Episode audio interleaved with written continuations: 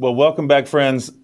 I am so thrilled about being able to have this conversation for anybody who's familiar with the Zeitcast or with me, because I have been an evangelist for Chris Green, a, a, a John the Baptist, if you will, for Chris Green for a long time. So he he doesn't need an introduction for uh, for many of you. He is, of course, he is Dr. Chris Green as of just a few months ago, and I got to be there for this really beautiful, really wonderful consecration service. He is Bishop Chris Green. Uh, where he comes from, he's still brother. He's brother That's Green. Right. And to the devil, he is known as public enemy number one. oh my gosh, man! I remember, I remember a, a revival service I preached after which this man stood up and said, after a sermon like that, I expect to be driving home and see the devil in a phone booth dialing 911. I mean, yeah. What do you say to that? Like, yeah, you, you, probably will. Right. you probably will. That's so great. Um, well, Chris has been, um, I mean, we, we've been together through thick and thin in all kinds of ways. But the most recent way that Chris has saved my life is that in this um, sort of emergency advent book that uh, this wild project that was kind of burning a hole in me. I and I'm telling you, Chris, I thought about this for days. I talked to, I'd mentioned to Nicole several times. It's like I I really feel like this little book needs a Chris Green foreword. It just felt like that would that would be intimate in our friendship and just who you are and how you think theologically. I thought it'd be so great, but um, I was literally embarrassed to ask anybody anything about this book coming out in like 50 seconds. So you texted me about something else. And so I took it as like sort of a mystical prodding, like, oh, well, I could see if Chris would be interested in checking out the Advent book. And then I just sort of slid in there, you know, like, if you felt like writing a foreword. so, yeah. Yeah, yeah, which of course you you you you so generously uh, uh, churned out this this beautiful forwarded like you know in like 24 hours. But part of what was so wonderful about this experience, I thought would be a great place to start. As I was writing this, I don't think I was fully aware of just how much this little project really is about Sister Margaret Gaines until mm-hmm. you read it and and you saw that. And so I thought, yeah. and, and of course, what made it into the final product is considerably different um, at this point because that was it almost felt like you know sort of like the the twist at the end of a film or something. Yeah, okay, all this is this project has been uh, really about Sister Margaret all along. So I, I, thought that might just be a good place to to dive in in terms of even from the earlier from an earlier version of the manuscript. Yeah, yeah, yeah. Why that's where you went? Yeah, you you. Yeah, you, when what I read, the version that I read, which is you know, is a skeleton compared to what it is now. I think mm. the the it was still even in that state clear to me that this this was, and I think I sent this text to you something along the lines of her intercession is driving this, mm. and her her intercession for what's playing out in the world right now, what's playing mm. out in in the Middle East, what's playing out in Gaza and the West Bank and elsewhere and that sense of who she was and is as a person and knowing her relationship to you you you had said to me early on a, you had a sense of urgency about the book mm-hmm. that there was a, a, kind of a a fire moving you and it seemed obvious to me like reading it oh this this is why like this is mm. this is something that the the saints are interceding about so of course those of us who are close to some of them in in one way or another because of our, the way our lives have, have been led are going to be moved mm. to to speak up about it. So I, I think that that seemed really obvious to me. And you had you had I think at that point it was in chapter four. I can't yeah. remember exactly. And then at the end of the book again, you were talking about her. So she showed up. It's not like you hadn't mentioned her, engaged her, but it seemed clear to me. No, this this is in many ways her book. I mean, it's you mm. speaking on her behalf and and our conversation kind of kind of went from there. And then when you started mm. showing me where that was taking you, I, that it seemed pretty obviously right to me. This, yeah, this is that's what this book is, mm. and I think you know what I what had hit me is how fitting it is that this is that a work like this follows it's it's a part of her legacy it's a part yeah. you know w- when we're comfortable talking in those terms those of us who've been raised and we're leery about talking about the intercession of the saints sure you know, we don't hesitate to talk about the legacy of our mothers and fathers in the faith but of course i think those things are one right that yeah. that the life that she lived and the prayer that she's become are one hmm. and her influence on you personally before she died is now has now been brought up into the spirit. And mm. so of course that's going to create urgency in you when you see what's happening to her people in her place. Yeah. How could it not, right? That's that's your mother and those yeah. are your people mm. because they're her people. Yes. Yes. And that I think is what I some at least some of what I was sensing as I read.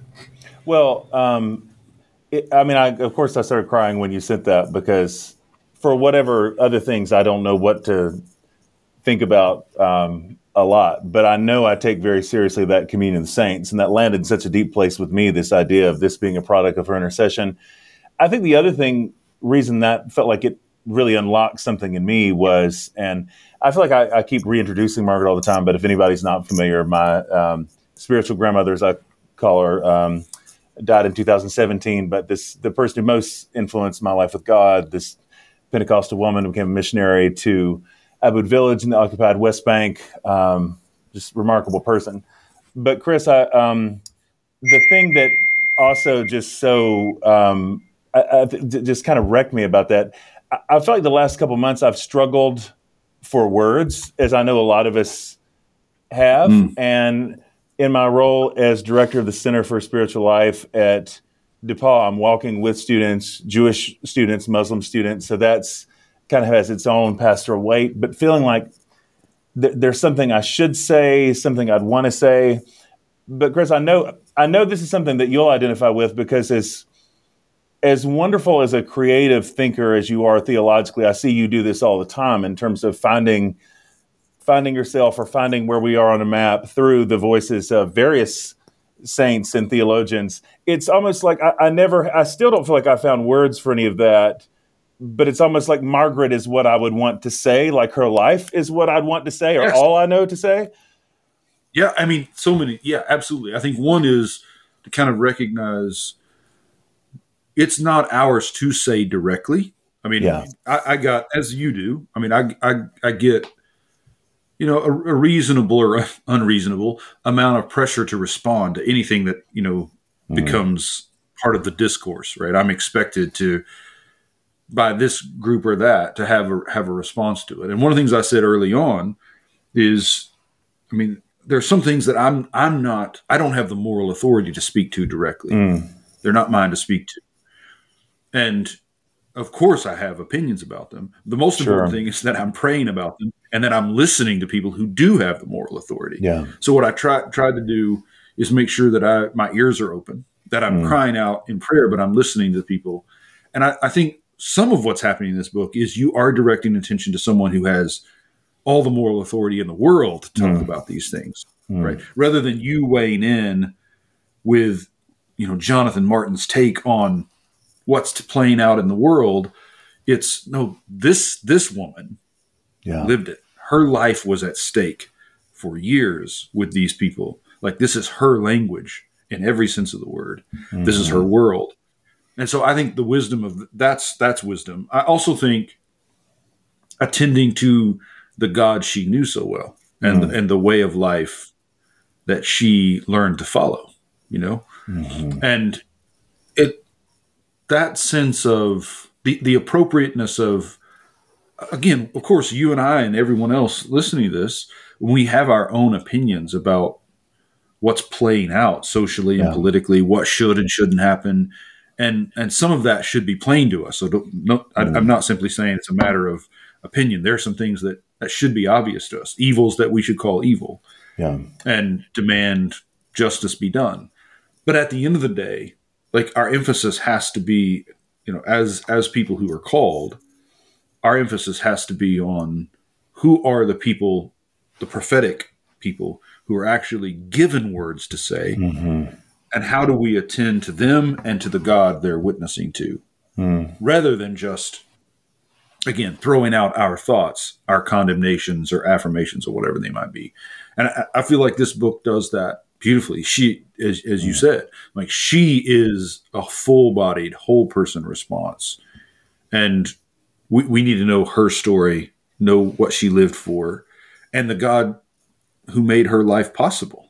Mm. The, the, the the vision of the life that she she had was born out of what she knew about the Lord. And yeah, your book is testifying to her and to the Lord she knew.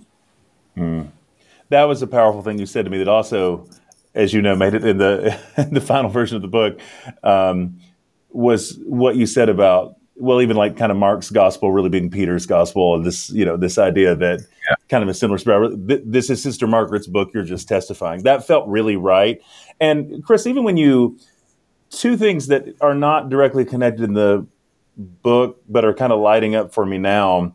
You know, the way I, I never know. For those of us who believe in these sources of authority, I don't know how to work out the math in terms of scripture, tradition, reason, whatever. But I know the the hook for me for years now. All I know that I keep talking about it. This idea of that there is a sound of God, and you know that sound when you hear it, and you know that which is not that sound. And I, I think I'm just aware on the other side of this that when I describe early on the the unique cocktail that is Margaret Gaines, they're they're being the most tender person I've ever been around, like a tenderness that that's kind of shattering, like uh, you know, almost on an uncomfortable level. I, I, mean, I don't know if I've ever been around her or not. I, I tell these things, I know people think I might just go around crying all the time. I I really don't, but but in her presence, I mean, I'd feel that broken open like every time, just unbearably mm. tender, but also a fierceness to her that, yeah. that and and all of that j- just kind of swirling together and it's interesting that when I do think about the sound of God, and I do think there is a sound, and I do trust that sound more than uh, what anybody else is going is going to say about the sound. Um, that that sound very much is Margaret's sound. That the sound of her, mm-hmm. that she very much is to me what God sounds like. Yeah, yeah, yeah, and, and that she she's resonating right with that sound, and and to mm. be with her is to kind of have that that sound resonate in you. I, I, yeah, absolutely right. I think this is this is what the presence of holy people does to us, right? It it, mm. it brings us back into into hearing uh, of of the holiness of God. So yeah, I, I, think that's that seems exactly right to me, and I think it's that sense of tenderness that's that's not at all uh, a kind of fainting before the brokenness of the world. Like there there was something incredibly bold daring in her, fierce, as you said, mm. and powerful. But it was a it, there was it was absolutely meek and yeah. playful, sweet. Yes, you know, and and yet again, but not in any way that's sentimental or you know, kind of cheap or there, there was nothing false about that sweetness, nothing saccharine yeah. about that sweetness. And that that is another mark, I think, that of it's it's not the only mark of the saints. Mm. I don't think all the saints sound and feel alike. In fact, I think each one of them has a, a distinct voice, right? Yes. In the way that Paul doesn't sound like Luke and Luke doesn't sound like Isaiah. But there is a sense in which their lives can't help but bear witness to the truth they've come up against. Yeah. And Margaret Margaret's life absolutely had that. And this this book is a testament to to that e- even if you know it's in your voice it's your voice talking about what it was like to hear her yeah. hear the lord yeah and I, I think there's something about uh, just about that dynamic uh, and the mm. beauty of me hearing her in your voice talking about the lord like that the ways in which that draws me to you and us to her and and in her to the Lord and what the Lord is doing now for all of his people, mm. including you know people on both sides of the lines around Gaza. That that seems right to me. That's that yeah. that, that seems with whatever I don't understand, I do absolutely believe that's that's the way that God works, right? Yeah, yeah. Chris, um, I love what you said. I, that feels so right to me. The sense that I know the saints all speak in a singular way. There's there's particularity to their voices to a point, and yet one of the other things because this it, it was I'll never forget that honestly. These handful of texts within a couple days were so electrifying. But I, I, feel like that's happened to us a lot of times about things. Like if we if we just getting in a room having a conversation. This case it was text where something's like what? On, I'm really I'm kind of like what's happening right now. There's such an electricity. But you know I wrote that little chapter. God kicked inside her about Mary, and literally about mm-hmm. you know Jesus kicking in in the womb of Mary. At that point, you had al- already written this gorgeous little foreword where you talk about Etty Hillesum, and I did not know, or I didn't remember if I'd heard this. Um, what you sent to me then, because I, I, described Margaret as like Margaret is was the kind of person that it felt like God kicked inside of. That that literally was part Absolutely. of of her experience. That, I mean, that's just stunning to me. Can you talk about that? Yeah, no, it's it's it's one of the. I mean, I'm getting chills now thinking about it. That that, that exchange between us, and then the ways in which that connects again to Etty Hillesum's story, and you know what what she's experiencing again in the darkest place imaginable for us. I mean, mm. in Auschwitz, right? I mean, in in a concentration camp, she's sensing that kicking in her womb, right? She knows God's alive there, and this shows up in her diaries in a couple of places and in, her, in some of her letters as well that she's she is aware right here mm-hmm. in the midst of all this the, she's in one in one of the sections i think i sent this to you i think this is actually in the foreword where she says you know we you cannot help us now mm. like, in other words you're not going to swoop in and rescue us from the ramifications of what is happening here but we can help you and what we have to do is guard your place in us to the last. And that place of God in her, that, that baby in the womb, that's what she's talking about in, in that passage. Waking up in the middle of the night, listening to the the people around her, the other women and girls in the in the in the beds around her, listening to them snore and mutter, and realizing this is God in me. There's an mm-hmm. infinite tenderness. That's what she mm-hmm. says. An mm-hmm. infinite tenderness that comes up in me. Mm-hmm. And that that's it. It's it's tenderness, but it's an infinite tenderness, right? It's it's not just a sentimental kind of momentary compassion in which you're something moves you and then you move on. Yeah. Like an infinite tenderness moves me. And that I mean that is where the saints are, right? That mm-hmm. kind of holiness doesn't happen unless it happens in the midst of those who are God for, who are seemingly God forsaken. Mm. Mm. And again, that's that's what Margaret's life tells us, right? I mean, she's yeah. she made her home amongst people that many many of us, many of the people in Margaret's world and in our world don't consider they should have a home. Sure. That we've let we've let our politics dictate how we feel and what we think of these human beings and and so much that something like home could be taken away mm-hmm. and us not be moved by it. Yeah. Right. And she made her home right there. Yeah. Um, Chris, when you talk about the, you know, how, how many of us are not moved by that, are not able to see the world that way. I think that's one of the things that's haunted me about when you talk about Etty Hillesum and we talk about, when I think about Margaret's experience, because Margaret never had, that's the strange thing to me about saints too is that they're there's such power in them, but they're not powerful. I mean, she never had influence. She never mm-hmm. had reach.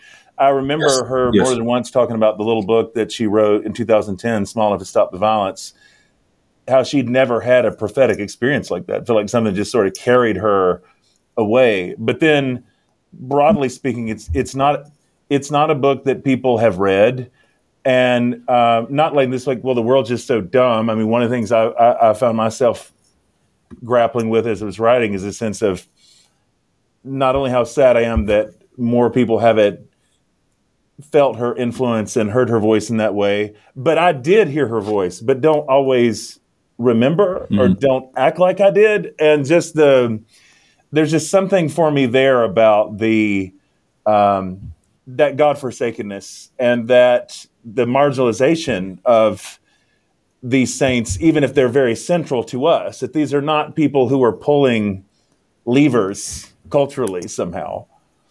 Yeah, that, that's absolutely. I love that. There's a there's a powerlessness, a weakness. Uh, w- what comes to mind is that passage in, in Corinthians where Paul talks about, you know, God has formed the body mm. so that, you know, there are members that are prominent, members that are honorable. And then there's those members that are hidden and the members that are dishonorable. And I think Margaret is one of those.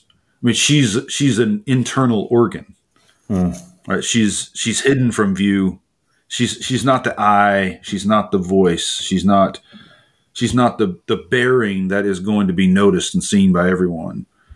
I mean, she's she's a life sustaining organ hidden away. But we can't imagine the kind of vitality she affords us. Mm.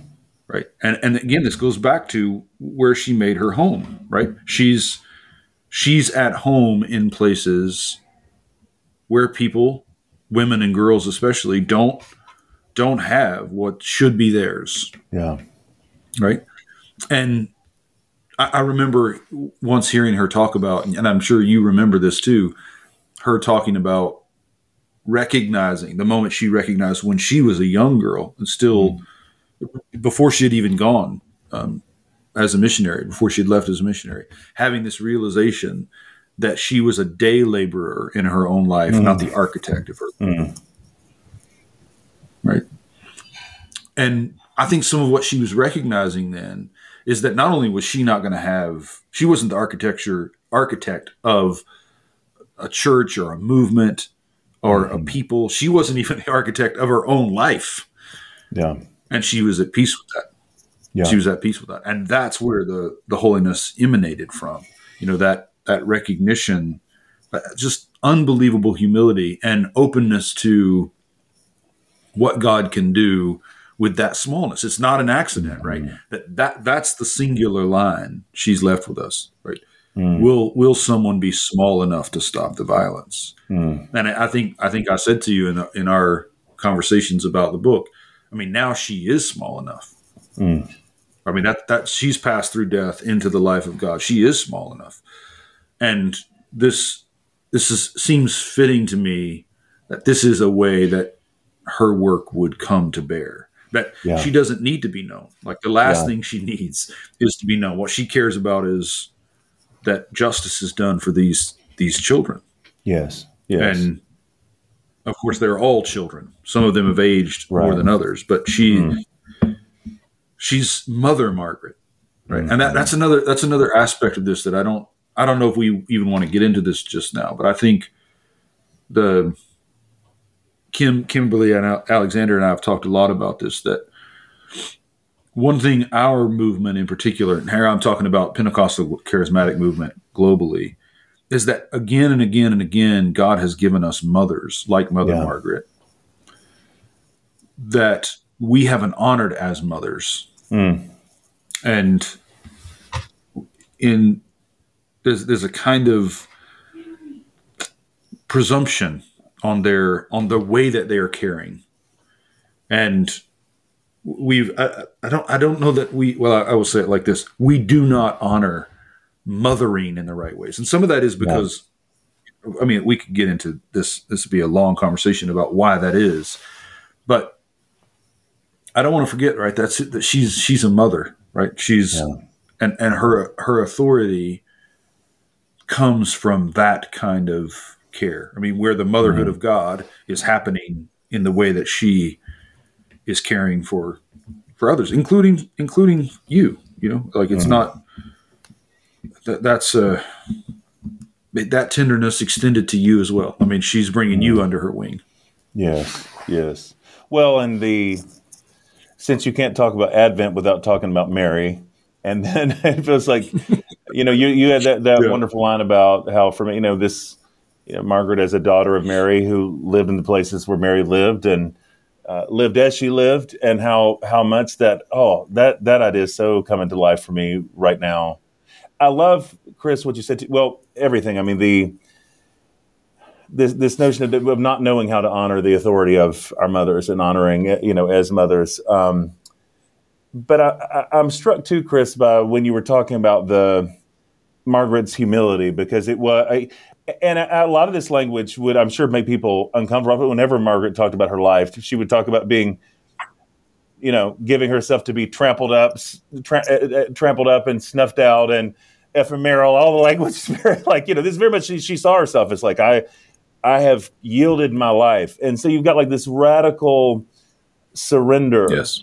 And yet, one of the things that, and I, because I don't really know where this came from, um, but in writing that just felt somehow important to say because I think we're right to name Mary's story as a story of radical surrender and a path of radical hmm. surrender. Mm.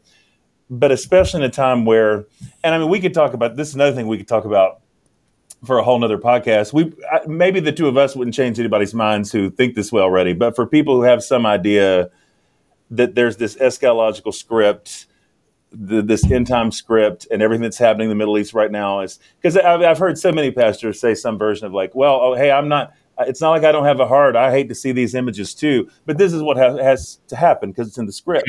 Um, right. Yeah. This is what. Let's let's do say let's do say something about that. I don't. Please, we're not yeah, going to change anybody. No, jump in. Go go.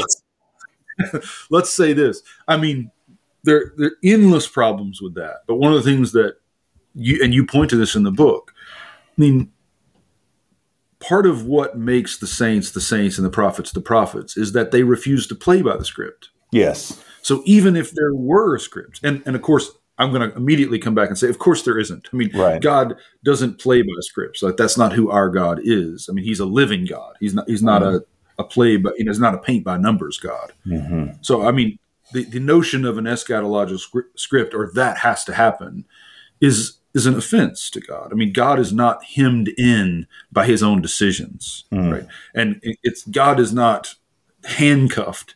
His purposes are not limited to only a couple of possible ways forward. So it's never true of God. I mean, I just talked about this last night. With God, all things are possible. That's mm. that's what Elizabeth recognizes when Mary comes through the door yeah. and greets her and John kicks in Elizabeth's womb and Elizabeth is filled with the Spirit. What comes out of her mouth is not just a blessing over Mary, but is a blessing of God as the one for whom all things are possible. Yes. All things are possible for this God. Mm. So don't come at me with it has to play out this way, right? No, yeah. with God, all things are possible. So do not bring that at me, right? But even if it were true that this had to be, what would mark out Abraham and Moses and David and Paul and Margaret and everyone else who's worthy of the name saint or prophet is they're going to fight. Mm. They're going to resist that script for the sake of the people who, in that script, are the oppressed, the, the, the left out, the trampled down. And I think that's how we have to hear Margaret when she's talking about what's happening to her life. Yes. She's she's suffering what the people she's called to love suffer. And she's right. not going to be she's not she's not charitable. She's not living mm. a privileged life and then reaching down to help people who are yeah. trampled. She's underfoot too. Yeah. And and there's a way of knowing God in which you experience that in the way that only God makes it experienceable. And that mm-hmm. not some kind of violence. It isn't yeah. subjugation. It isn't yeah. it isn't God dominating, but it is an experience of God that makes it so that you can be at peace when you are with those who are being trampled and are being trampled as they are. Mm. And that's what I think Margaret is naming. It's also what I think Etty Hillesum is naming. You know that that mm. passage that you mentioned before. She talked about how as a young woman, I mean, she was young when she died, but an even younger woman, that her kind of first encounter with God, was she goes to her knees, kind of against her own will, mm. and she becomes a kneeler in training. I mean, this is this sense of and I don't know I don't know how we find this, and I, I know this is difficult to talk about well, and I certainly don't pretend to be able to do it. There is a kind of subjugation and a kind of submission and yieldedness that has to do with power, has to do with control, has to do with, in almost every case that we know, with male centered control, with patriarchal yeah. control, and we in no way want to affirm that for sure. anyone, right? I mean, that's that is not good. It it one of the reasons it's not good though is that it is a parody, a mockery mm. of a kind of submission that is good. Yeah. A kind of yieldedness that is good. And Mar- the tenderness that Margaret had and now has, the infinite tenderness that Etty Hillesum sensed in that mm-hmm. barracks, like that is a yieldedness we absolutely have to have. And yeah. it's infinitely qualitatively other than the subjugation of a woman under the headship of the male or like what we talk about as submission mm-hmm. and yieldedness right? That's that's not to be affirmed. That there is yeah. no good version of that. But yeah. there is a good that that is a mockery of. And that's what hillesum discovered. That's what margaret knew. That's what i think this book is calling us to. So I, and there's so many you sparked me in so many directions at once. Mm. but i think that's part of the part of the fire of her life and this story you're telling is yeah. it is pointing to something true that's that's kind of been lost in the smoke of all the nonsense we've said about eschatology and about submission and about yes. the place of women and mothers and so on. And it's getting through that smoke back to the to the light. Yeah. That's so good. And I love you differentiating these sort of different kinds of surrender because I think where a lot of people now don't are, aren't comfortable with any language of surrender, it's still on some level anybody who's ever created anything. I mean, there always has to come a moment of yielding to something outside yourself, something beyond yourself, yeah. something. Um, but to your point, Chris, I, am really I, I want to ask this an earnest question. I'd really love to know what you'd say about this, especially given your context, not only as a bishop and all the things, but as a as a Pentecostal theologian who's deeply connected with the history of the movement because I've been thinking about this on some level for years, and I don't think I've said it, I don't think I've asked anyone about, about this. So I want to ask you, why do you think it is? Because one of the things that I think is wonderful about our tradition is there's this lively continuity with well, our God is this is the same God of uh, of Abraham and and Moses, yeah. all the patriarchs and matriarchs. So that same power is available to us. Miracles happen now. The Red Sea could still be parted, like all the things why is it that that thing that we see through all of these prophetic figures of being willing to go toe to toe with God, Moses arguing with God over the people, Abraham bartering, and uh, mm. we, I, I, I go to that a little bit in the book. Why is it that that's never something that's translated per se into the tradition where anybody's like, well, well, to be, to walk the path of the prophets, to walk in that same Holy Ghost power, authority, whatever, would also look like that. Why is that not mm-hmm. something that ever seems to be on the table? Well, yeah, I think it is. It's just it's there's a there's a difference I think between the conventional form of Pentecostal charismatic spirituality mm. and the authentic form. And yeah. I think because it's such a, a populist movement and a popular one, and because it's it's exploded around the world in the way that it has, the conventional forms are the ones that we know best because most of the mm-hmm. people we know who identify with the mo- movement identify with that conventional form. Yeah. But I think there always there's there's always a minority report, right? And so mm-hmm. if if you come at this, the, and and I've written about this, and you and I have discussed it. Like if you look at the history of of race and racism as it relates mm. to Pentecostalism. I mean, predominantly that's a, hor- a horrifying story. Sure. You know, it's a, it's a it's an ugly, grievous story. But there is a minority report. There have mm. always been men and women who have, right from the beginning, at the beginning of the movement, called those sins for what they are, you know, and and embodied alternatives that are are, are truer witnesses of of what God desires from mm-hmm. us. And I, I think the same is true here that there have been genuine prophets who whose lives were intercessory, who were not mm. willing to to be rescued apart from their people, you know. And and so in that sense we're we're ready to go toe to toe with God. Yeah. In fact, and again, this is something we've discussed before. This this is what I think makes the story of Noah and the story of Job so poignant hmm. is that Noah, when he's told, "I'm going to destroy the world and start over," he doesn't argue. Hmm. And this is this is why the rabbis will say Noah is the least righteous of all the righteous. Ooh, wow. He's righteous, but he's not righteous in the way that Moses and Abraham are, hmm. because he doesn't insist, he doesn't intercede, and he doesn't insist on God delivering those who are going to be left out. Wow. And in Job's case, you have something similar in that Job repents when he shouldn't. Hmm. He he subjects himself when that's not what's being required. And, and if I go back to that distinction I made just a moment ago between kind of holy yieldedness, Yeah. holy submission, and subjugation, which is unholy, God is trying to show him this this holy yieldedness. He's trying to awaken in in him a, a, kind of submission that opens out on freedom. But Job sub- subjugates himself, you know. So he says at the end, you know, I, I've heard about you with the ear, now I see you with the eye, and I abhor myself, and I repent in dust and ashes. Hmm. And what's striking is God doesn't answer. Like hmm. if you go and read the book of Job, when Job does this, God doesn't say a thing. Hmm. Which try to find another instance in Scripture where someone repents and God doesn't respond. Wow.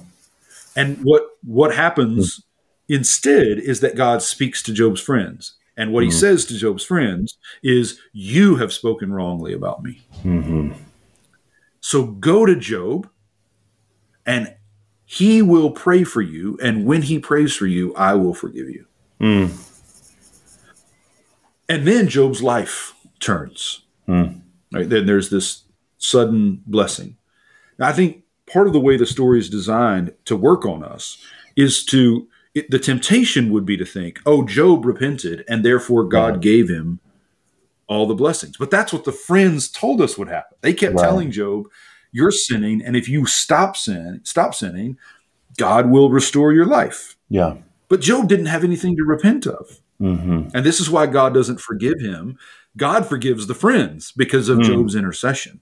Mm.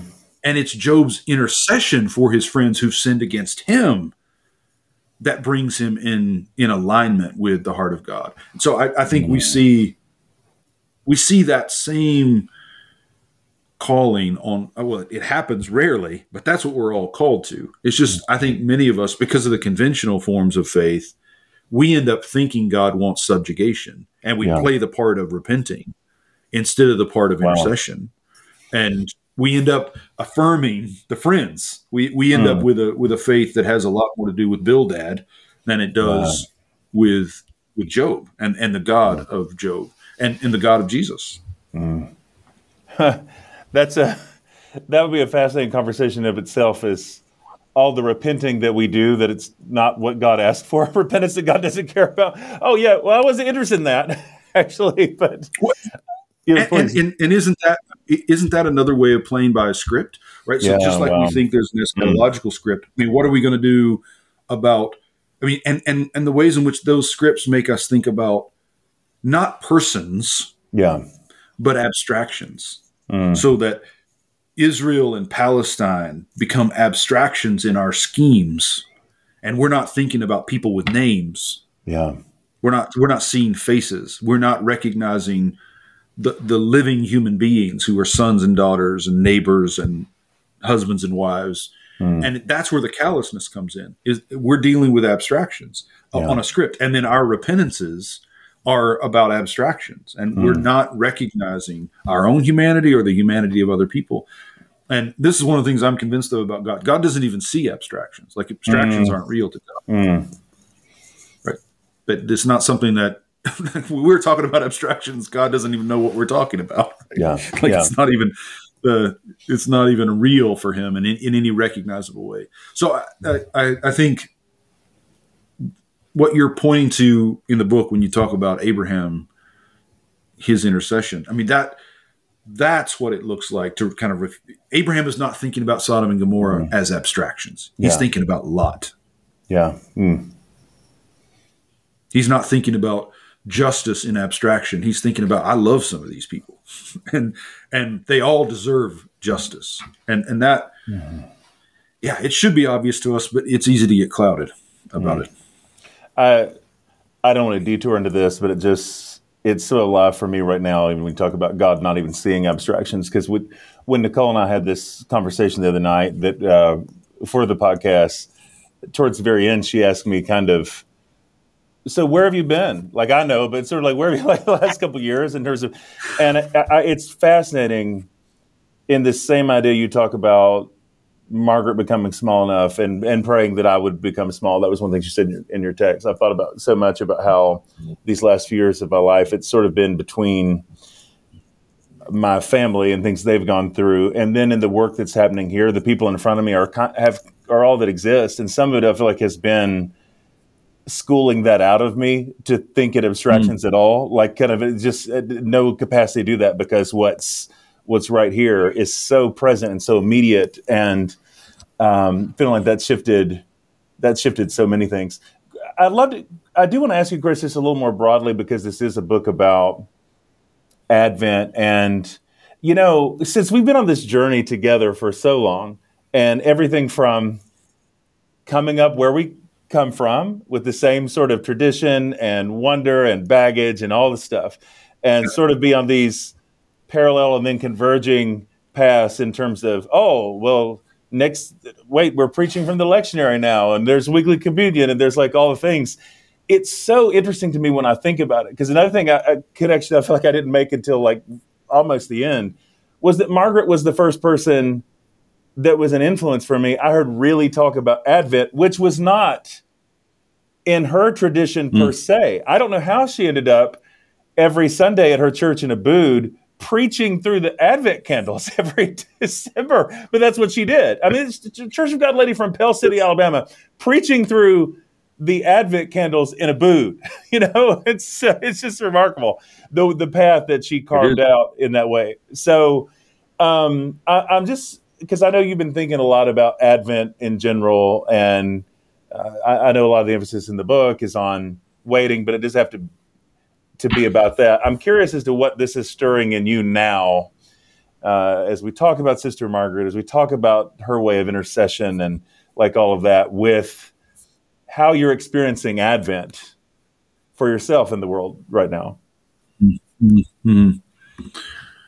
Yeah, I mean, I think it's there's this shift that I think we all have to, to undergo. That w- waiting on God, in some ways, it's all waiting. You say you say this in the book, right? I mean that there's a way in which waiting is just what it is to be human. But I, I think there's a there's a line you can cross at some point in which you realize there's waiting, and then there's waiting the way that God waits. Mm. You know, so I can I can wait on God, or I can learn to wait with God on God, mm. and that's something different right? And I'm not pretending to be able to, to do that, but I am yeah. starting to sense that that's what I want to do. Mm. You know what I mean? Like, I, I, don't think I'm doing it, but I, I am at least aware that I think it's doable mm. and I would love to do it. I would love to live the last, the second half of my life as, and I mean, I'm already well into that second half, I guess, but I'd like to live the second half of my life not just waiting on God, but waiting with God on God. Mm and that that sense of tarrying, but not tarrying in the absence of God. Yeah, right. Tarrying being something you know our Pentecostal forebears gave us, but not waiting as if God might or might not show up, or waiting mm-hmm. as if once God shows up, suddenly life is is going to sort itself out. Like the the God we're waiting on is already here. Yeah. And of course, there's a sense in which God is coming in new ways, and there's the coming of, of, of all that is going to make all things right. So, I mean, there's I don't I don't mean in the sense of kind of endless deferral. I mean, I, I believe God is coming. God is showing up in all kinds of ways, many times in our lives. But even when God comes, He comes to kind of make a new kind of waiting possible, a new mm-hmm. a new kind of attention. And and I do think that's it. I think to wait with God for God is to be attentive differently and mm. and to to have a and I don't know how to say this this is more intuitive than anything else it's somehow to have your longing intensified but mm. to be more patient too. Wow. Right. So like to be your your longing is more and more desperate, but you're not restless. Yeah. You know, you're you're not sped up by it. Mm. And I, I think what and again, this is this is what I think we see in the saints. That there's a, a deep and almost painful longing for God. Mm. But it doesn't make them impatient. It doesn't hurry them up. It doesn't make them mm. grasp at things. Mm. And I, I think again, I, am not living that, but I I can see it enough that I want to. Yeah, it's almost. Uh, I've been thinking about so much the way that I feel like so much of my life I'm sort of trying to keep the longing at bay, and how Advent becomes a time in particular to not just welcome it, but to but to make a home in it, and that being very different from the ways of always trying to to outrun it, to outrun longing. Yeah, yeah. Can I can I ask you a question? A couple, actually. Yeah, please. So, let me put that question back at you. How now that you've written the books? I mean, we've talked a lot about kind of the movement toward writing it and the process of writing it. Now that it's done, what what do you what do you feel like has shifted for you in your awareness? Like the, and maybe it wasn't about finishing the book, but in this Advent, how has your attention been altered? Do you think? Mm. Wow, that's such a great question. I mean, I think I think one of the things I'm experiencing right now, Chris, is just uh, it, it, and I don't want to make too much of this because just like even Margaret's whole thing of being small enough, not that I feel like the book is um, the the book in of itself is a big deal, but it feels like a big release for me somehow in ways like personally, like like an internal release. That's something like maybe it's something of my own sense of resignation to, well, in the same way I reference, you know, um, Billy Kyles being the guy who was there when King was shot. So then he goes around for 50 years. That's all he talks about because, of course, you're inviting that's what the guy who was there with when Martin Luther King was shot. And and like this really, I, I feel way more in synchronicity when. I, when I've fully accepted the fact, I really don't have any story to tell except the stories of these handful of people in my life. This is all I got to talk about, and I don't, I don't, I don't need to think of something else. I don't need to be more creative or clever. Like, th- like this is this is it. There's something about that that just feels right. Mm-hmm. Sort of like Margaret is always always. Um, kind of at the foreground of my mind, but needs to be out in front of any, you know, with anything that I'm that I'm doing. Um, there, there's a there's a lot of peace in that for me of feeling like uh, yeah. not not hiding behind something. But does that make sense at all? It does. I mean, it, what it makes me think about in your book is the chapter on Simeon and Anna.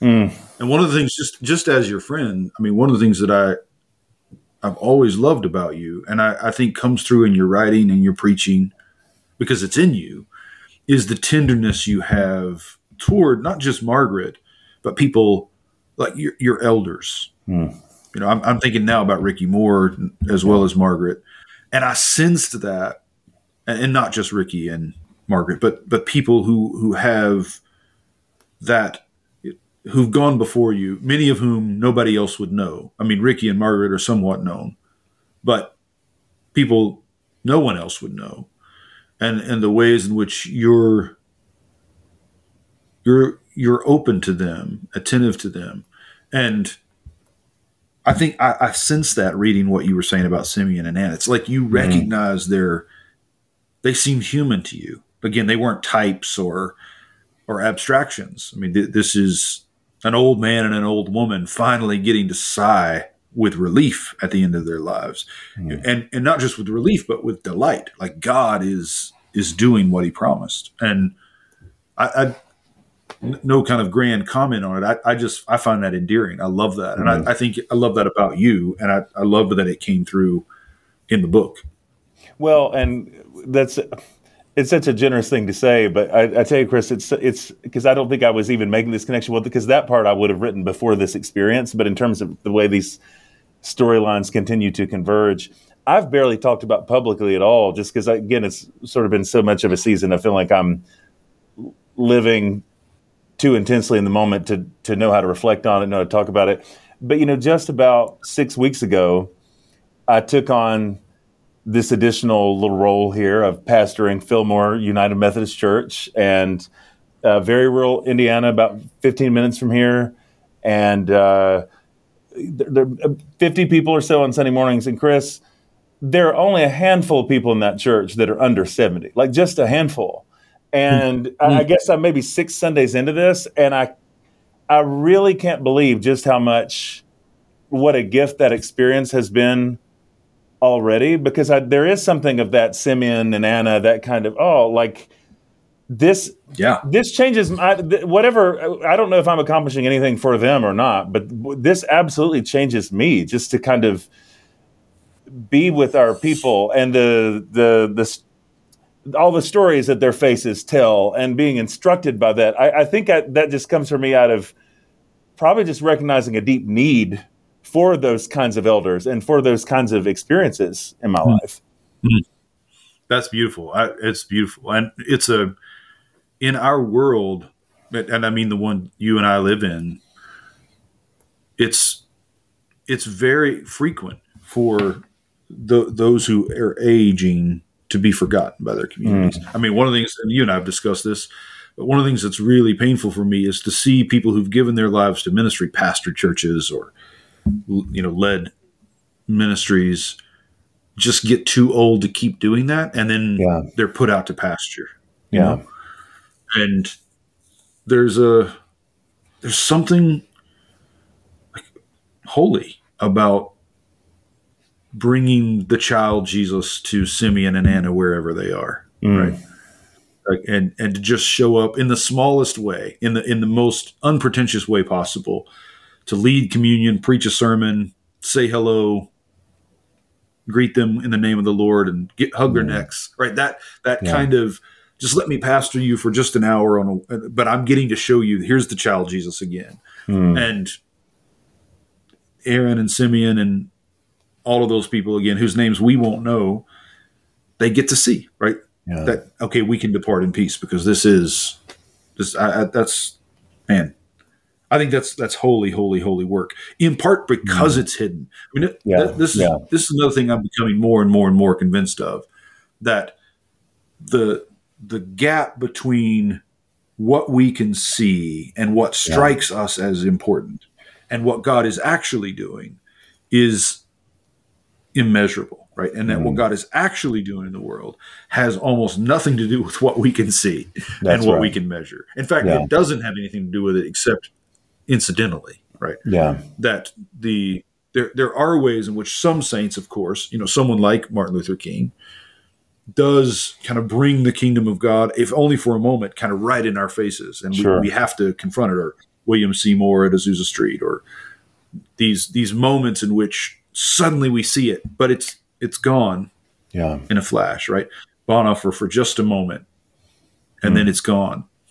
But most of what God is doing in the world is, you know, it's the seed in the loaf. I mean, the yeah. seed in the ground, or it's the yeast in the loaf, and we don't see what's happening. Right. And it's happening in, you know, church filled with seventy year old people. None of us know, yeah. and yet, I say filled. I guess half filled with mm. uh, uh, mm-hmm. seventy year old. I, I, just, I, and i I'm coming to not only to recognize that, but to delight in it, like to yeah. delight in the humility of a God who doesn't need to be famous. It doesn't need to be seen or noticed. Yeah. And and the people who are like that, who who have the kind of ease in their own skin, they don't they don't need to have a persona, and they yeah. they don't need they don't need the the limelight. I I I don't know if we discussed this or not, but th- this is what hit me recently about the the apostle Andrew. He's in the Gospel mm. of John. He's the first apostle called, and as soon as he's called, he and another disciple who's unnamed, perhaps John the Beloved, but whoever it is, the two of them go, and Andrew finds Peter and says, "We have found the Lord," mm. and brings Peter to Jesus. And when he comes to Jesus, Jesus begins to speak to Peter, you know, you're you're the rock, so on.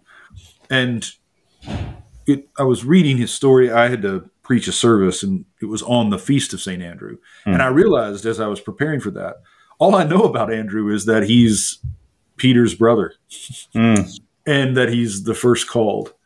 And as I sat with it, I realized like this is this is why Jesus called Andrew. And I, I found this this, and I, I mean it's been there all along. I just had never noticed that in the iconographic tradition, Andrew is often shown kind of stepping back and making room for Peter. So he's brought Peter to Jesus, but now he's stepped back and he kind of has his hand open so that Peter can step into the first place Mm. and be face to face with Jesus. And it, it hit me like this this is what makes Andrew like Jesus, and like the God Jesus reveals. Wow. He doesn't need to be in the limelight. Like he can Yeah. be overshadowed, and he's glad to be because he knows that it's when you're overshadowed that the Spirit is working in you. Mary was overshadowed, and Mhm. life came into her, and that he he didn't need to be in the light. He was glad to step into the shadows so that other people could be in the light, and Yeah. that's without resentment or without fear or and it's also not just a personality quirk it's not as if Right. you know andrew's just one of those guys who really enjoys being behind the scenes you know, Sure. it's, right. it's not like he did some kind of spiritual gift inventory Yeah. or his enneagram type is oh it's just someone who doesn't need no no no no, it's not about that it's about Mm.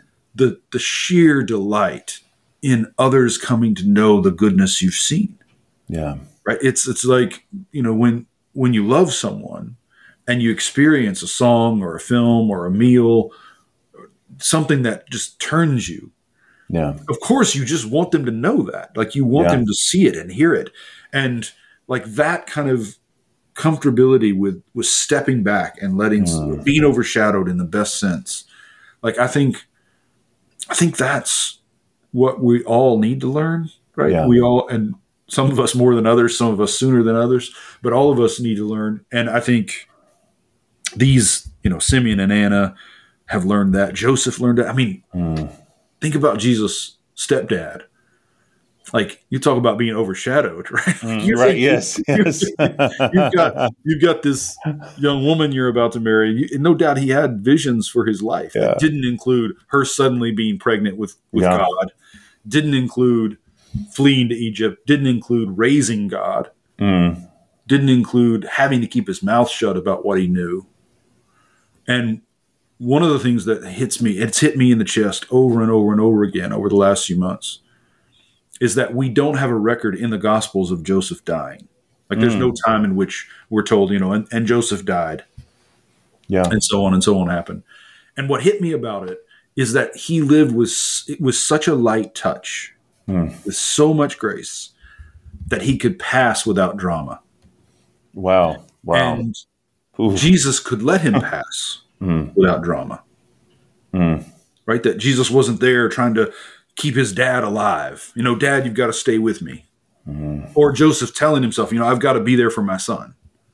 Like that there's a way, there was an open handedness to the way that he lived that showed itself in how he died so that it could happen and we don't even notice that it's happened. Mhm. And man, something about that Ooh. is is incredibly freeing for me. And it's it's Hmm. back to that's what it means to wait with God Yeah.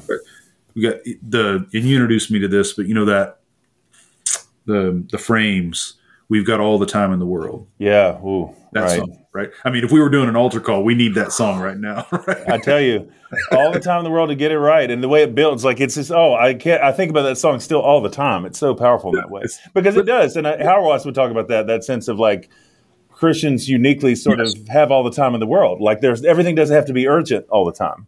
That's right. Well, it, right, and I think there's that's what I was trying to name early earlier with. There's deep longing, deep passion, mm-hmm. And there are urgencies, but Sure. they're not driven. Yeah. Yeah. They're not- Well. you know pulled out ahead of themselves or not sped up out of control and i think like a, a kind of fully human life a, a life that's kind of worthy of being human and, and worthy of the grace that it is to be human is a life that has that urgency it has intensity it has desire it, it's you know the zeal of your house is eating me up jesus would say Right. and yet he's never running ahead of himself Mm. like he's, he's never Mm. he's never out of the moment into some imagined future. And you know, in Advent, that's what we're that's what we're training for is is to have all of that urgency, all of that passion, hmm. but not not to be sped up, not to not to get. You know, my my grandfather would often say, "Nothing good happens in a hurry. Nothing oh. good happens in a hurry," mm. and like that seems right to me. Right there's, yeah. but that has to be married to the urgency you're talking about, right? Yeah. Like somehow yeah. th- those things have to hold have to hold together. Um, Chris, you, I mean, I feel like you're probably nobody has embodied more or uh, taught me more about how you know we're not telling the stories; the stories are telling us. Like that's I've never heard you say that line. It's this thing I feel like that you do and it's in you that you live. But I, I kind of in writing this, some of these things that felt like vignettes. It's so strange because and I know again it's not a it's it's a small work, but even adding the little epilogue at the end and the sort of mm-hmm. little reflection on Joseph because this the scene is yeah, it is all about Jesus and it's all about Mary. Joseph is not the one you remember, and conducting that with my own sort of experience to say yeah. this is the great open secret of the universe. It's really good to be a stepdad, and that's and how, that's exactly what I was going to ask you about. Like I I wanted to ask when did that when did that connection happen for you? That connection you make to to Joseph. Do you remember? Like was there a moment in which it clicked? And if so, I want to hear about that. I, I don't that was one of those things I think when I was working on the the manuscript before that just felt like it kind of came out of out of nowhere, but definitely just seems to be more the the journey I've been living. And I think that in the same way that I don't know on a surface level, don't really know how to work out all the things we've been talking about about surrender and resistance and how does any of that work. Some of these things you just sort of live into. Because uh, mm. I think it's sort of the nature of my life the last few years has been so has been about being present in these in these ways and and finding and just finding that to be enough. And not that everything has to be about getting to some place of emotional equilibrium or like it feeling right to me. But chris this is kind of a new experience for me because while i still have all kind of urgency and heat hence why hurling this thing out into the world last minute in this kind of uh, manic way i mean is its own is its own thing. But i keep having these moments. Literally yesterday when I was driving back from Fillmore, they have a tradition where uh, this it was the Sunday where instead of being in the sanctuary, we meet in the fellowship hall, and the pianist plays, and people call out Christmas hymns they want to sing. And so we we sung hymns kind of impromptu for, you know, 30, 40 minutes. I gave a little talk, we prayed, like that was it when I think about most any other experience I've had in ministry, anything vocational, like whatever, how many times you you get done with a thing thinking, I wish I'd have done this or that. Here's how this could be better. Next week we'll like whatever. And I noticed that when I was driving home yesterday, the only thing I was thinking was, that was really good. I'm so mm. glad I did that today. Like it was mm. just like the experience being enough. I feel like all of that, I don't know if it's a more like a second half of life journey. But all of that's yeah. a little new for me, like kind of having these moments like the Joseph thing and that where I'm like, oh yeah, that was yeah. that was really good. Like I don't need to improve this. I don't need to do better next week, or you know, it's just not that's not there the same way. Mm. Man, is that enough? That that there's my, my mind is going in so many directions at once, but I I do think that as always, there are paradoxes here. There there are opposites that are brought into mm. brought into alignment with each other, but that, that are forced to coincide by the goodness of God. But I do think that you know it's there. There is back to this point about urgency and desire. There is a way in which we we can't be too easily we shouldn't be too easily satisfied with the way the world is yes you know that yes. we, we have to hunger for for justice and righteousness for to come we have to we have to demand we have to fight like the saints do yeah. and yet I, I think another mark of the holy life is that when we're talking about what other people need mm. we never say well that's just the way the world is we just have to accept it yes Yes. We're always fighting for them to have a, the fullness of justice and peace. But when we're talking about the gifts that are given to us, wow, we're very easy to satisfy. Mm. When it, when that gift is just sitting around with 40 gray haired people singing Christmas hymns. That should be enough Yeah. for us. Yeah. And if it's not, we need to hold that up. Like, why is it not? Why is it not enough? And a lot of that depends on, as you said, like where you are in life. You know, you- you're not a 20 year old Sure. who's kind of at the beginning of whatever you're going. I mean, you know, you're you're at a different place in life, and so you can experience it differently. But I, again, I want that for myself. I want to Mm. be able to to never be satisfied on behalf of someone else when they don't have justice Yeah. and just say, well, that's the way the world is. But I do want to be able to say, you know, who my wife and kids are, who my Yeah. friends are, who who I am Mm-hmm. is enough. I, I, that I can have peace with, Mm-hmm. and and to accept every small grace as the grace I need. And, and again, I'm not I'm not doing that well, but I can at least see it and want it. You know, I can at least say, okay, I want to have that kind of. I want to be. George MacDonald has that line about God. He's easy to please and hard to satisfy. Oh, that's so great. Yeah. Mm. And I, th- I think that's what I think that's what we're naming here. Like you're you're Yeah. driving home, you're pleased, right? Because you're you you're not satisfied for all that's happening in the world, but you you sense God's pleasure in that, and and that was enough. Well, when you describe that tension and paradox, and Chris, that names it so beautifully because it is both uh, uh, it- it- the whole catalyst behind this book has been ever there's like a screaming sense of this is not okay. I mean, I go around thinking that all the time in a way. This is not okay, and in this very different way, as you say, when it comes to the gifts that we have personally, it feels like oh, everything feels like a feast right now. It's like oh well, these well, what more could you Yeah. ask for? And and that being, it's just a very a very interesting place to to to, to learn to live. And I think that's part of like the only people we should be trusting to tell us about what's going wrong in the world and how to make it right are the people who are small enough to enjoy the small pleasures of life and be at peace. Like because the moment we sense that someone's cry for justice is actually a cry for attention, Yeah, you know that they're they're they're screaming about this or that but really what we hear is notice me. Like hmm. it loses not just credibility it loses the force the truth has right? Yeah. it's no longer spirited in the same way. Yeah, and i think th- th- again the prophets are different from that right? That that we hear we're hearing in their voices not their own ego crying out for attention but we are hearing the heart of god.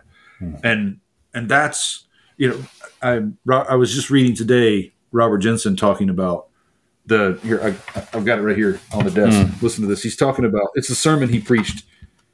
He's a very young man. I mean he would have been in his 30s i think when he preached this. And it was a christmas sermon or a christmas eve sermon i think and he's talking about the people in his parish or in this parish where he's preaching kind of raging against the commercialization of christmas right? And this is this is what he says about it. Do not mistake me. We indeed live every act of our lives in the presence of god. But if we find no place in the life of faith for jingle bells Hmm. if we sing such joyous things as Britten's ceremony of carols at concerts but not in church, hmm. or if we sing the same carol gaily and spontaneously outside a girl's dormitory at midnight and glumly and lab- laboriously in chapel, then we have misunderstood which God we are dealing with. Hmm. For the real God, before whom we live, the God of Christmas, is not nearly so religious and serious as we are. wow, He does not only enjoy hymns, he likes to relax a little from time to time. Hmm.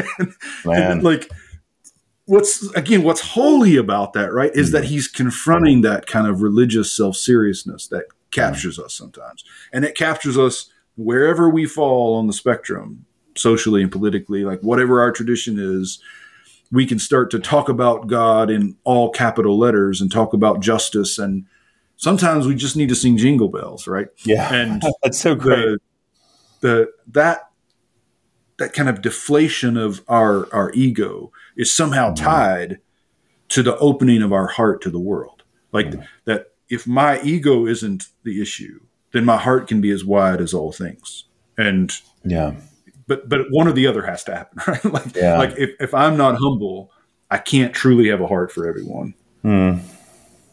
Man, that's so that's so wonderful, Chris, and I love the. I'll I'll remember that line that if there's not if there's not space for jingle bells. That's so. This is and and by the way, this might be landing with a little Pentecostal grandiosity right here. Maybe that's not egoless, but I have to say because I, I, this this came to me somehow. I think it was when you mentioned, kind of in passing, something about when you enjoy art or a film or something together. Because uh, you know, I feel like we, whenever we're together, I feel like it's it's just furious fun. I mean, just furious fun. I mean, we just kind of like it's intensely fun. We're both, I think, mad scientists in our own way and so the all the you know just the flood of conversation about movies and TV shows and music and theology and all this stuff that like happens. But Chris, I really thought about a few minutes ago for some reason how uh, we met. I think around Oklahoma City, and we went to go see the Hateful Eight. Yes, movie. Exactly. And on the way back, um, I saw a car on fire on the side of the road. I thought maybe somebody's in danger. I, I pull off. I go down off the off the interstate, go, go towards it, like thinking I need to see if everybody's okay. And as I get close to the car, like something out of a movie, the car actually explodes. Just explodes, like literally, like like push me back. Uh, a few months ago, when we have your amazing ordination service, and we're sitting out in the patio in the gazebo at our friend's house, and we have this wonderful conversation that's you know that's very much like that in, in, all these ways. And you can't just you just can't make this stuff up. Um, apparently a few hours after that lightning struck the gazebo and it burnt down. Am i right about this? Well it, it actually it did. It struck through the gazebo and hit the fireplace and exploded that into the house and you know destroyed that that section of the wall i mean it, it's it was i mean there's still i was just there six six months or so, I guess, had, have passed. Um, well, I guess four months, and they're still working to repair it. So yeah, it's it was a serious serious event. So I think I'm just wondering, Chris, why it is that uh, whenever we're together, that we seem like there's always such uh, such an amazing sense of fun, and yet it also seems like something ends with catching on fire. Like I, I don't know what that thing is. oh my gosh! Yeah. Well, I mean, here's the thing: everybody, well, nearly everybody that we grew up with, their answer would be, you know, God is trying to to stop this, whatever yeah. this is. Right. So, hopefully, it's not that. Hopefully, it's not a. It's not God just barely miss, trying to strike us, and just barely missing us. Yeah, it's that, or, or, or some sort of sign and wonder. It's like I, when I had this there was oh, a, it could be that. Yeah, yeah. A microburst at my house here in Greencastle, uh, like during a storm a few weeks ago, and four trees came down. One in my car, three in the house, and I, you know, walk outside and nothing happened to any other houses around me. And I'm like, I am the worst person in the world for this to happen to happen to. Like, you know how many nights that I was awake all night trying to figure out what it meant that I got like a like a pan pizza, like a personal tornado. like what what have I done now? you know, just sort of. yeah. yeah. Well, that makes me think it's not about me at all. It just keeps happening to you. I just happen to be in the vicinity, which right, is I don't know. Jonah. exactly right. Exactly I was I should have been more nervous about coming to your ordination service to just like I'm just at least nothing caught on fire. oh my gosh! Yeah. Well, we'll see what happens once we've recorded this by the time you go public with it, we'll see if there's what's played out. Dear Any God, sort of apocalyptic signs and wonders. Yes. yes exactly. exactly right. Chris, I'm serious. Well, man, um, thank you for the book. Oh, well, I can't. I was about to. I was about to say to you, I can't think. I really don't know how to thank you enough. The the foreword is so perfect, and both both the the gift that that that is, but also the way that you saw Margaret in the book and pushing me like more in that direction. I just now, of course, it feels like such a spirit thing, but at the time it really was like, oh, maybe because I was so squeamish as busy as you are. Like, I don't even want to bug Chris with this, but I just it really no. felt like the the book became something else because of your mm-hmm. openness to to engage it in this way. So so thank you for that, and thank you for the ways that you know not only you're always illuminating the stories of Scripture but illuminating the stories in my life in different ways. That's part of what's wonderful about a conversation about this, which I, yeah, I, I know to expect now. It always happens is I walk away feeling like, oh, now I understand. I now understand what I was doing in my book. Now I understand what's happening in my life because I feel like that's just the that's the kind of clarity that you always that you always mm. bring, and uh, uh, what what an extraordinary gift that is. Yeah, uh, that's kind of you. I, I do think part of the joy for me in this is is to have seen the early version of what you're writing and to be able to recognize it. You know, mm. I mean, mm. it was, oh, this is this is what's happening here, and then now what we what you've done, I, I think is true to that, and I I think you'll hear that from people. I think those you probably already are hearing but more and more as people read it, I think they'll sense that and the holiness that she bore witness to, and and that we all really know we need. I mean, yeah, that's that's the other thing I think about being around saints. You eventually you realize, oh, I needed that. I, like yeah. that. That's what I need. Whatever yeah. that is, and the gosh, we need. We're desperate for more. God send us more more saints. I like to say about myself that I'm not a saint, but I I do believe that I'm essential to making other people saints. yeah, yeah, I understand. and the the I I know we need them for sure. God, mm-hmm. give us mm-hmm. more. Mm-hmm. Yeah, and I feel like you know it's just sort of and even when it brought up Rickie Moore as well. I think it's kind of I just I kind of just realize the more we talk about these folks in our lives and the more we tell those stories, how, well, I don't know, just that. I, I really am, am, gravitating to that right now. Like, okay, I may not be a saint, but I have known a handful, and I got I got to talk about them. I got to talk about their lives, you know, because there is a way that I think people come to know our own saints through us, and vice versa. You know, just through yeah through telling the stories. It's interesting, and we we should probably stop with this because we can go on forever. But I I had to write a piece for Rickie's Festschrift. You wrote a piece too, you know, for the the collection celebrating his life, and that Robbie and I edited. And I ended up writing about Mary, and it just hit me just now. Wow, that both you with Margaret and me with Rickie, like when we we went to talk about what they mean to us, it was Mary's story that gave us language for that. I don't mm. think that's an mm. accident either. I, wow. It just hit me, so I'm not even sure what all to make of it. But that does seem does seem important. Back to what I was saying about mothering. Yeah, man. I, Which, goodness. of course, is not limited to gender roles. Right. Well, that was what I was going to say, Chris. In the same way that you were talking about before, there's a there's there is a kind of singularity of the saints, but then there's a this way that they sort of all become so one because while they have all have their unique gifts to be certain, how interesting is it that Margaret and like in Rickie Moore, I feel like it's all the same things. The playfulness is there, the mischief is there, the kind yeah. of heaviness and lightness is there. It is there are mark there are markers uh, yeah, yeah, that, that they very much hold in common.